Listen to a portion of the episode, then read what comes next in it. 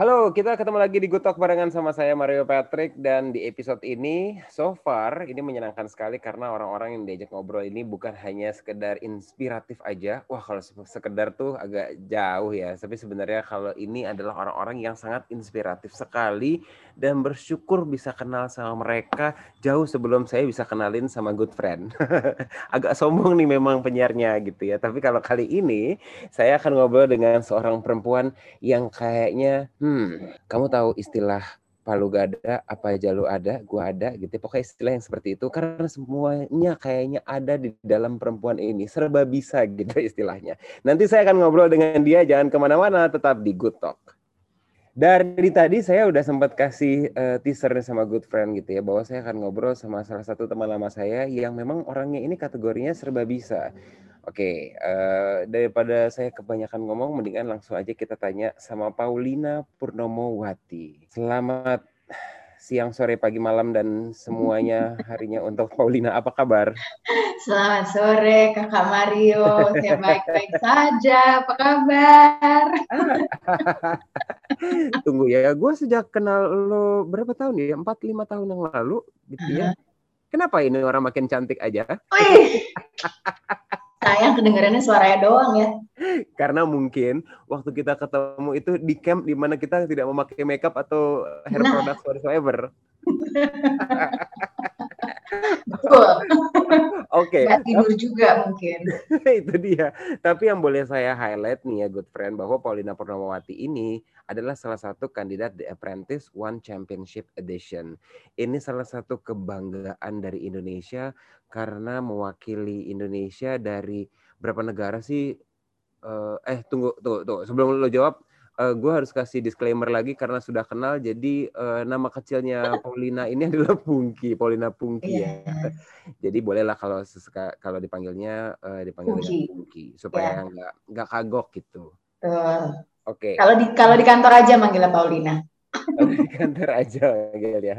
Oke, kalau begitu, uh, ini adalah salah satu kebanggaan sih sebenarnya. Tapi gue nggak mau bahas dulu nih soal The Apprentice One Championship Edition gitu ya, karena lo ini menantang sekali. Bukan hanya lo menjadi seorang apa istilahnya pengusaha atau bos atau apalah gitu ya istilahnya memulai apa punya bisnis tapi lo juga menangani bidang yang I don't know lo punya latar belakang dari bela diri nih sepertinya jadi boleh diceritain nggak karena yang gue tahu ini mungkin nih antara bela diri iya dance juga iya gitu so what are you apakah lo awalnya tuh dancer atau apa gimnas atau gimana tuh? Sebenarnya gue Wonder Woman. Titisan enggak ada yang bercanda. Kalau dari uh, sports gue dulu tuh waktu kecil sempat jadi atlet gimnastik atlet serius profes uh, amat uh, amatir ya mas eh profesional uh, ya. gue dulu ikut tergabung dalam Persani Persatuan Senam Indonesia itu uh, Asosiasi Nasional Persenaman Indonesia. Mm-hmm. Tapi itu waktu kecil, jadi gue dulu, dulu junior atlet, mungkin umur gue masih tujuh tahun ya, Mario. Tujuh tahun. lama tuh, Mungkin gue ikut itu sekitar dua tiga tahun, uh, tapi terus kemudian uh, gue berhenti. Jadi pada saat itu gue udah sampai mau berangkat, dipersiapkan untuk berangkat SEA Games gitu. Uh -huh. Jadi ibaratnya udah latihannya hardcore lah, udah bener-bener kayak atlet yang sebelum sekolah latihan, sudah sekolah latihan, hari Minggu lari gitu. Jadi wow. tapi terus gue berhenti, tapi dari situ kayaknya kalau lo dari kecil memang udah dibuild sebagai atlet, badannya tuh nggak berhenti untuk uh, udah kebentuk gitu. Jadi otot lo dari dari kecil udah udah ada strength-nya, ada flexibility-nya nggak nggak nggak nggak pergi gitu. Walaupun habis itu gue nggak pakai, tapi setiap kali gue balik ke olahraga uh, body body koordinasinya tuh gampang sekali datang lagi jadi di hmm. olahraga tuh gue gue lumayan gampang catch up lah hmm. Hmm. itu kalau dari sisi olahraga Oke, jadi lo tidak menja tidak diseriusin, tapi memang ya lo tetap nggak lepas dari olahraga itu. Iya, badannya nagih terus. Terus jadi penyalurannya gimana? Terus teman-teman sekolah lo aja lo tantangin ya kalah semua lah. jadi preman. iya, kalah semua. Terus penyalurannya gimana, Pung? Makanya gue suka banget uh, anything yang, jadi gini, gampang banget diajak sama orang. Jadi tuh waktu SMA gue softball, tim softball gitu. Sampai sekarang alumni uh, eh, SMA gue masih lumayan aktif tuh sampai sebelum COVID lah ya. Sekarang kita udah gak pernah latihan, karena kan itu it's a group uh, sports. Um, masih sering latihan gitu. Terus gue SMP sempat tenis, Terus uh, terakhir gue uh, triathlon, maraton tuh lumayan serius gitu. Dan biasanya yang kadang-kadang surprising tuh kalaupun gue nggak latihan ya. Sebenarnya kan triathlon maraton lumayan sekarang semua orang, nggak semua orang, maksudnya everybody can do triathlon dan maraton sebenarnya kalau lo latihan gitu kan. Hmm, hmm. Cuman karena gue, kalau gue tuh contoh deh maraton terakhir itu uh, gue nggak latihan. Niatnya latihan tapi selalu ketinggalan karena gue kerja. Gitu. Jadi waktu itu gue nggak latihan sampai tiba-tiba oh my god bulan depan gue udah harus berangkat nih misalnya gitu ya. Jadi paling gue cuma sempat satu kali lari sebulan sebelum gue maraton tuh cuma lari 5 kilo. Bayangin, padahal maraton kan 42 kilo ya. ya, ya. Jadi pas gue mau ikut, pas gue the, the, the, the race day itu gue bareng teman gue, gue udah bilang, aduh gue semampu gue aja deh ya, gue kalau 20 kilo gue capek, gue berhenti lo terus aja gitu. Jadi kayak oke okay, oke, okay. Hmm, selesai kok. Selesai, selesai 42 kilo dan waktu gue not bad.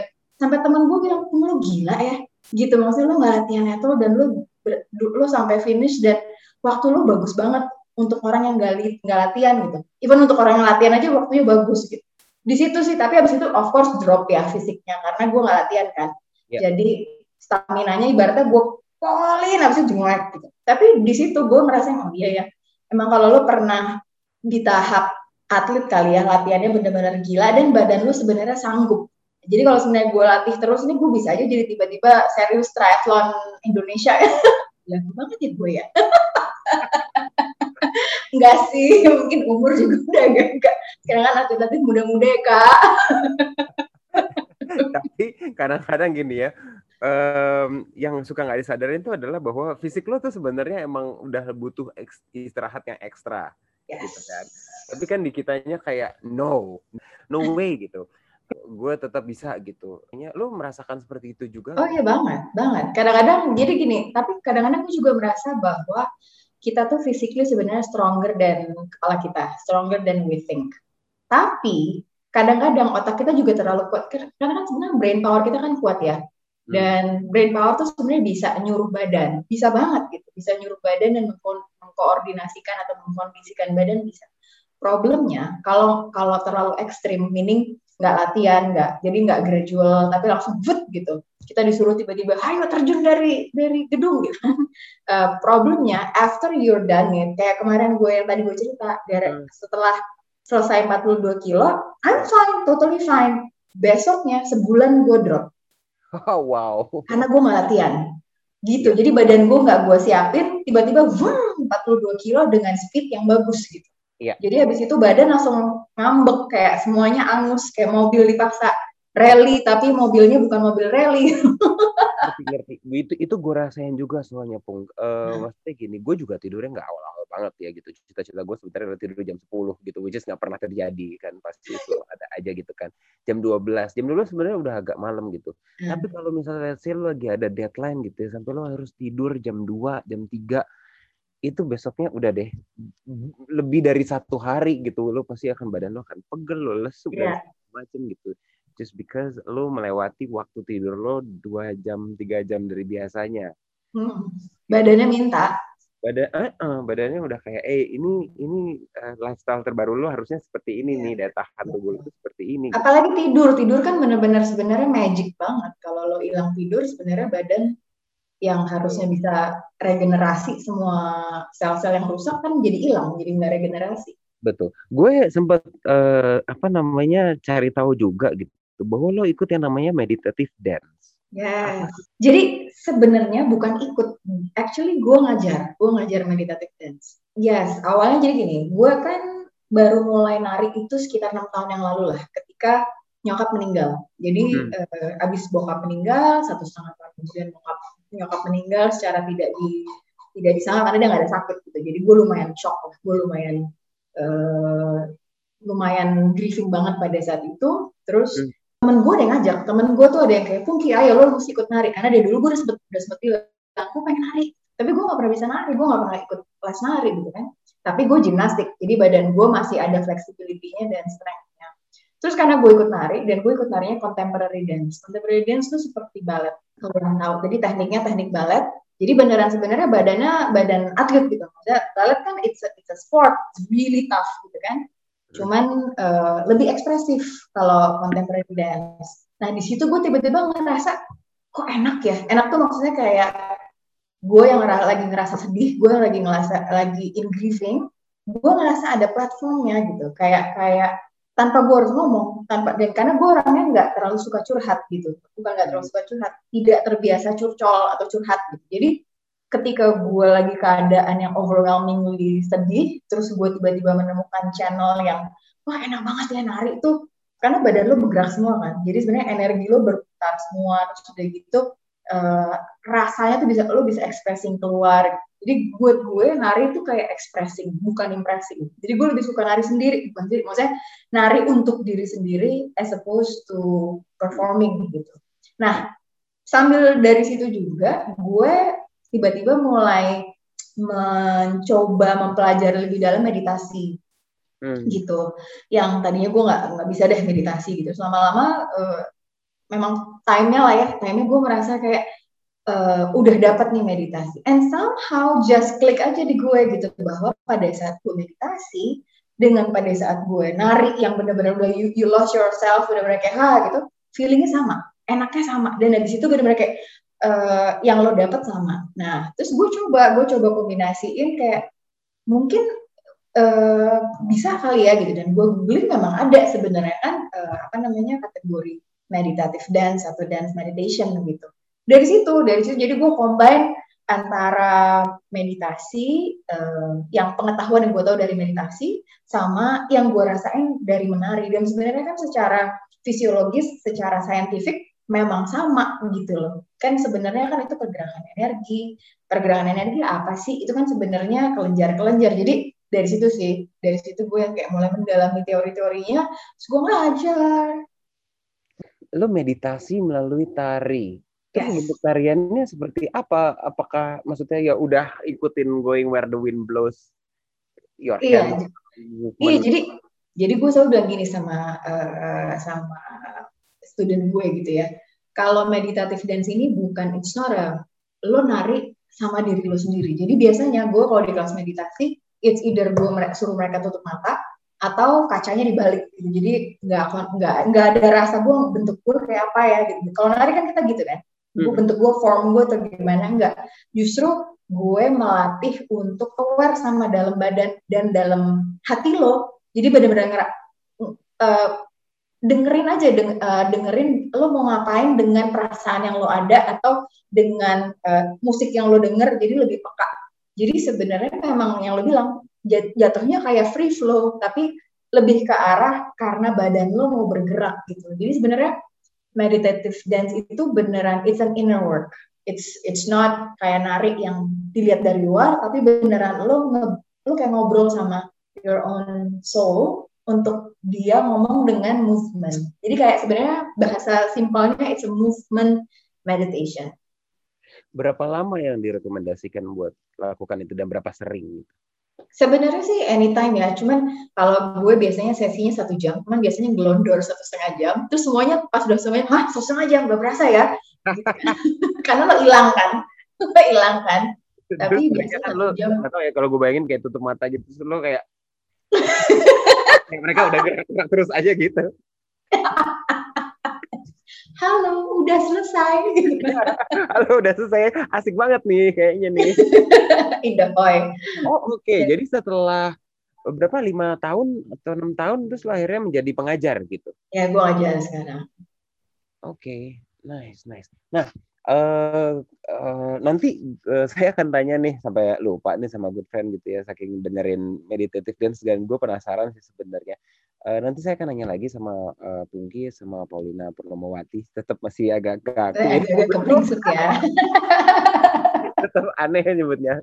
Tapi ya udah sama Paulina gitu saya akan nanya uh, tentang sih manfaat yang bisa diterapkan dari dulu kedisiplinannya berolahraga dan segala macamnya hmm. gitu ya di sekarang ini. Makanya nanti kita akan balik lagi ya Oke, kita balik lagi di Good Talk dan tadi sudah lumayan dijelaskan sama Pungki gitu soal meditative dance di mana itu adalah salah satu cara untuk lo berkomunikasi dengan diri lo sendiri. Jadi memang caranya mungkin lebih dinamis kalau medita meditasi itu kan biasanya ya lo duduk kayak di satu tempat, bikin nyaman tubuh lo, uh, semuanya mendukung gitu terus ya udah setelah berkomunikasi dengan diri lo sendiri gitu.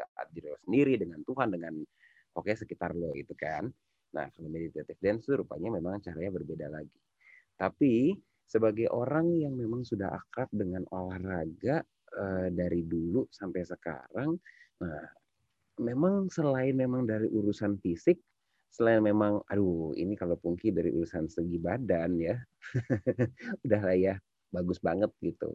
Tapi kalau misalnya dari soal apa sih eh, nilai-nilai seperti kayak disiplin gitu, yang gue tahu emang uh, orang yang yang berolahraga dari kecil itu uh, tingkat disiplinnya lebih tinggi, konsentrasinya juga lebih bagus gitu. Apa sih yang lo rasakan uh, pung gitu dari berolahraga dari kecil itu? Kalau dari gue mungkin yang pasti disiplin itu nomor satu karena biasanya kalau apalagi kadarnya atlet ya kadar atlet itu kan lo mesti disiplin latihan kalau enggak uh, ya lo nggak bisa achieve what you have to achieve gitu Betul. Disiplin tuh gue kebawa banget um, dan apa namanya ke disiplin tuh lebih ke arah kayak bukan setiap pagi gue harus bangun jam lima. Enggak sih cuman bener-bener gue kayak kalau if I have to deliver something gue harus deliver. Gue ke kekerjaan gue jatuhnya begitu gitu. Jadi lebih lebih yang bigger scope ya bukan yang kayak oke okay, harus setiap hari bangun jam lima kalau enggak gue fail. Nggak kayak gitu. Cuman lebih bener-bener kalau gue janji gue mau deliver something gue akan berusaha untuk gue bisa deliver mungkin pengaruhnya ke kerjaan itu. Terus balance gitu. Karena kan kalau lo terutama gimnastik ya gimnastik itu kan yang sangat dilatih selain flexibility dan strength adalah your balance. Kalau nggak lo limbung gitu kan. Lo lagi jalan di beam terus lo limbung. Eh gitu. Iya. Eh kepleset gitu kan. Nah itu juga kebawa untuk balance secara gue menjalankan sih. Makanya kayaknya gue ngerasa gue kerjanya lumayan wah gitu. Wah tuh maksudnya kayak uh, lumayan sibuk apalagi gue retail kan. Dari dulu tuh gue mendalaminya retail. Fast pace banget tapi gue badan gue ada yang selalu mencari balance. Makanya gue nari makanya gue ikut apa macam-macam lah. Gue tiba-tiba traveling gue tiba-tiba naik gunung. Itu hmm. kayaknya badan gue minta kayak tadi lo bilang begitu nggak tidur besoknya badan pasti minta tidur. Nah badan gue tuh gitu. Jadi begitu terlalu banyak pakai otak hmm. badan gue kayak let go dong let go dong cari hmm. sesuatu untuk channel out gitu. Makanya gue selalu cari oh gue harus jalan-jalan nih atau enggak gue mesti gue olahraga. Itu membuat memaksa gue balance gitu. Terus yang ketiga adalah um, karena olahraga tuh jadi apa ya um, jiwa sportif lo ada gitu. Karena hmm. di, di olahraga kan uh, it's all about ya udah lo menang atau enggak tuh nggak ada diskusi ya nggak sih ya, ya pokoknya lu lebih lebih lebih unggul daripada yang lain ya lu menang udah deh. Iya dan begitu udah unggul ya udah nggak ada yang nggak ada yang kayak Pak Wasit saya aja deh yang menang gitu saya kasih nggak ada gitu ya. Jadi ya lo mesti belajar menerima kekalahan juga ketika lo nggak nggak menang atau atau lo kalah bertanding gitu kan itu juga tahu. Jadi lo bisa belajar sportif sih ya. Jadi menerima menerima kekalahan. Tapi menerima kekalahan terus nggak bersungut-sungut. Jadi lebih kayak oke berarti gue next time mesti gimana ya? Oh gue kurang latihan. Oh gue kurang hmm. lari gue kurang. Jadi lebih apa retrospektif ya bahasanya. Mungkin itu kali ya. Oke okay, oke. Okay. oh terus gue penasaran deh. Emang lo harus galak ya dia Pantris ya? Tapi digalakin kalau enggak kalau misalnya ya nggak sih? Dilihatinnya begitu. Terus kalau gue hai gitu kan ya ha siapa lu gitu kan? Dilihatinnya serem gitu kan kayak mau di ospek gitu terus kalau gue iya makanya ya maksudnya gue kan kenal lo dalam kondisi kita santai gitu ya. Iya. Nggak dalam satu uh, acara yang apa ya yang kayak gitu. tapi nah bener loh. Jadi gini teman-teman gue karena orang tuh ngeliat gue ternyata dua sisi gue juga baru sadar. Karena gue tuh aslinya ya kalau kenal gue banget dan mungkin lu termasuk yang tahu aslinya kita ketemu di suasana yang berbeda kan bukan bukan kantor gitu kan betul teman-teman gue yang tahu gue tuh gue sebenarnya super silly gitu loh orangnya tuh suka kayak konyol hmm. nggak hmm. you know kayak kayak hmm. gitu loh tapi kalau di dunia kantor gue ya ya I mean when you're in a position di mana lo mesti mendirect sesuatu lo kan nggak mungkin being silly ya gitu. Walaupun lu bisa walaupun gue santai juga sama tim gue nah itu gue baru sadar. Jadi begitu ada apprentice ini ada beberapa temen gue yang bilang oh baru percaya pun gue sekarang kalau lo country manager. Gitu. Selama ini gue pikir gimana caranya dia bisa gitu. Exactly. ya kan? Tapi Again kembali balance gitu loh. Gue ngerasa kayak kalau gue di kantor serius ya emang harus. Kalau gue di rumah dan di pertemanan gue serius capek banget gak sih hidup? serius mulu. Bener. Tapi emang uh, sesusah apa sih how hard uh, for you untuk uh, menjadi salah satu peserta di apprentice ini gitu prosesnya atau misalnya sekarang lagi menjalani gitu apa tantangannya? Jadi sebenarnya kalau memulainya itu gue kayak dikasih jalan. Gue ngerasanya gue kayak dikasih jalan, dipaksa sama universe atau Tuhan lah ya. Karena gue nggak tahu tadinya ada ada kompetisi ini. Sampai hmm. teman gue yang dia di Singapura, dia ngeliat tuh ada postingannya atau masih dicari nih kandidat-kandidatnya dan dia yang nyodorin gue, mungkin ini lo banget gitu, lo banget gue kayak apa sih gitu kan, ini lo banget karena ini bisnis dan sport, gue banget gitu, dan dia tahu itu, jadi dia bener-bener kayak lo harus daftar, lo daftar, dan itu gue masih kayak ah, gitu maksudnya mau ngapain tadi sih gitu loh. Jadi gue yang akhirnya pun gue dasar karena dia. Jadi dia bener-bener yang kayak maksain sampai gue cari alasan loh. Gue cari aduh umur gue kayaknya udah lewat deh gue sampai ngomong kayak gitu. Terus dia sampai nanyain ke panitianya atau tempat pendaftaran atau whatever itu dia bilang enggak masih bisa kok. Gitu karena pendaftarannya untuk sampai 45 gue kayak ya apalagi gue alasannya gue kayak gitu. Tapi ayo udah akhirnya gue daftar beneran cuman karena dia karena gue gak enak gitu. Jadi udah deh, deh, masukin masukin CV-nya gitu. Udah tiba-tiba gue dapat interview. Interview assessment apa segala macam tiba-tiba pokoknya long story short sampai yang terakhir sama Catri langsung gitu sampai sama Catri langsung. Dan di situ dia juga yang bilang congratulations you got into the 16 of the candidate. Gue masih yang kayak Hah? kayak Hah?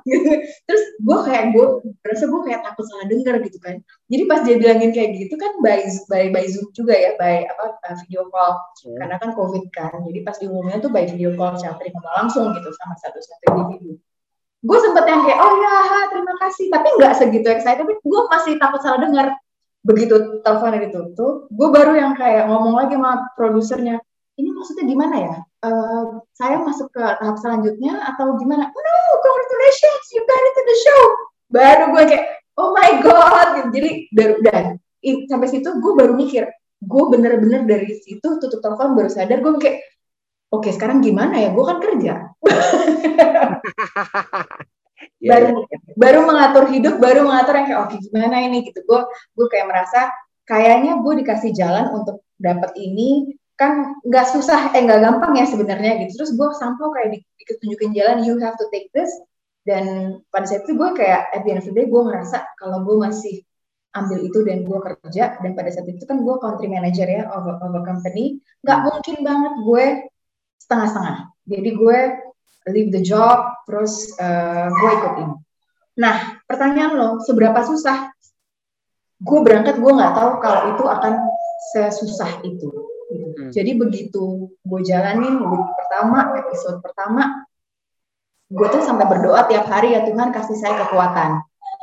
Yang namanya susah itu bener-bener lo di tes mental, fisik, hmm. Hmm. Uh, spiritual itu bener-bener yang lo ditarik banget. Gue bener-bener kayak gila ya gila gila gila. Gue nggak tahu apakah gue bisa bertahan physically bahkan sampai lebih dari dua tiga minggu alhamdulillah sampai sekarang masih bertahan ya. Oke, okay. dari tadi nih ya, dari tadi ya Good Friend, ini mungkin tidak mau menyebutkan dia lagi ada di lokasi mana. Gue lagi mencoba menebak-nebak. This is not an apartment, it's a hotel kayaknya gitu.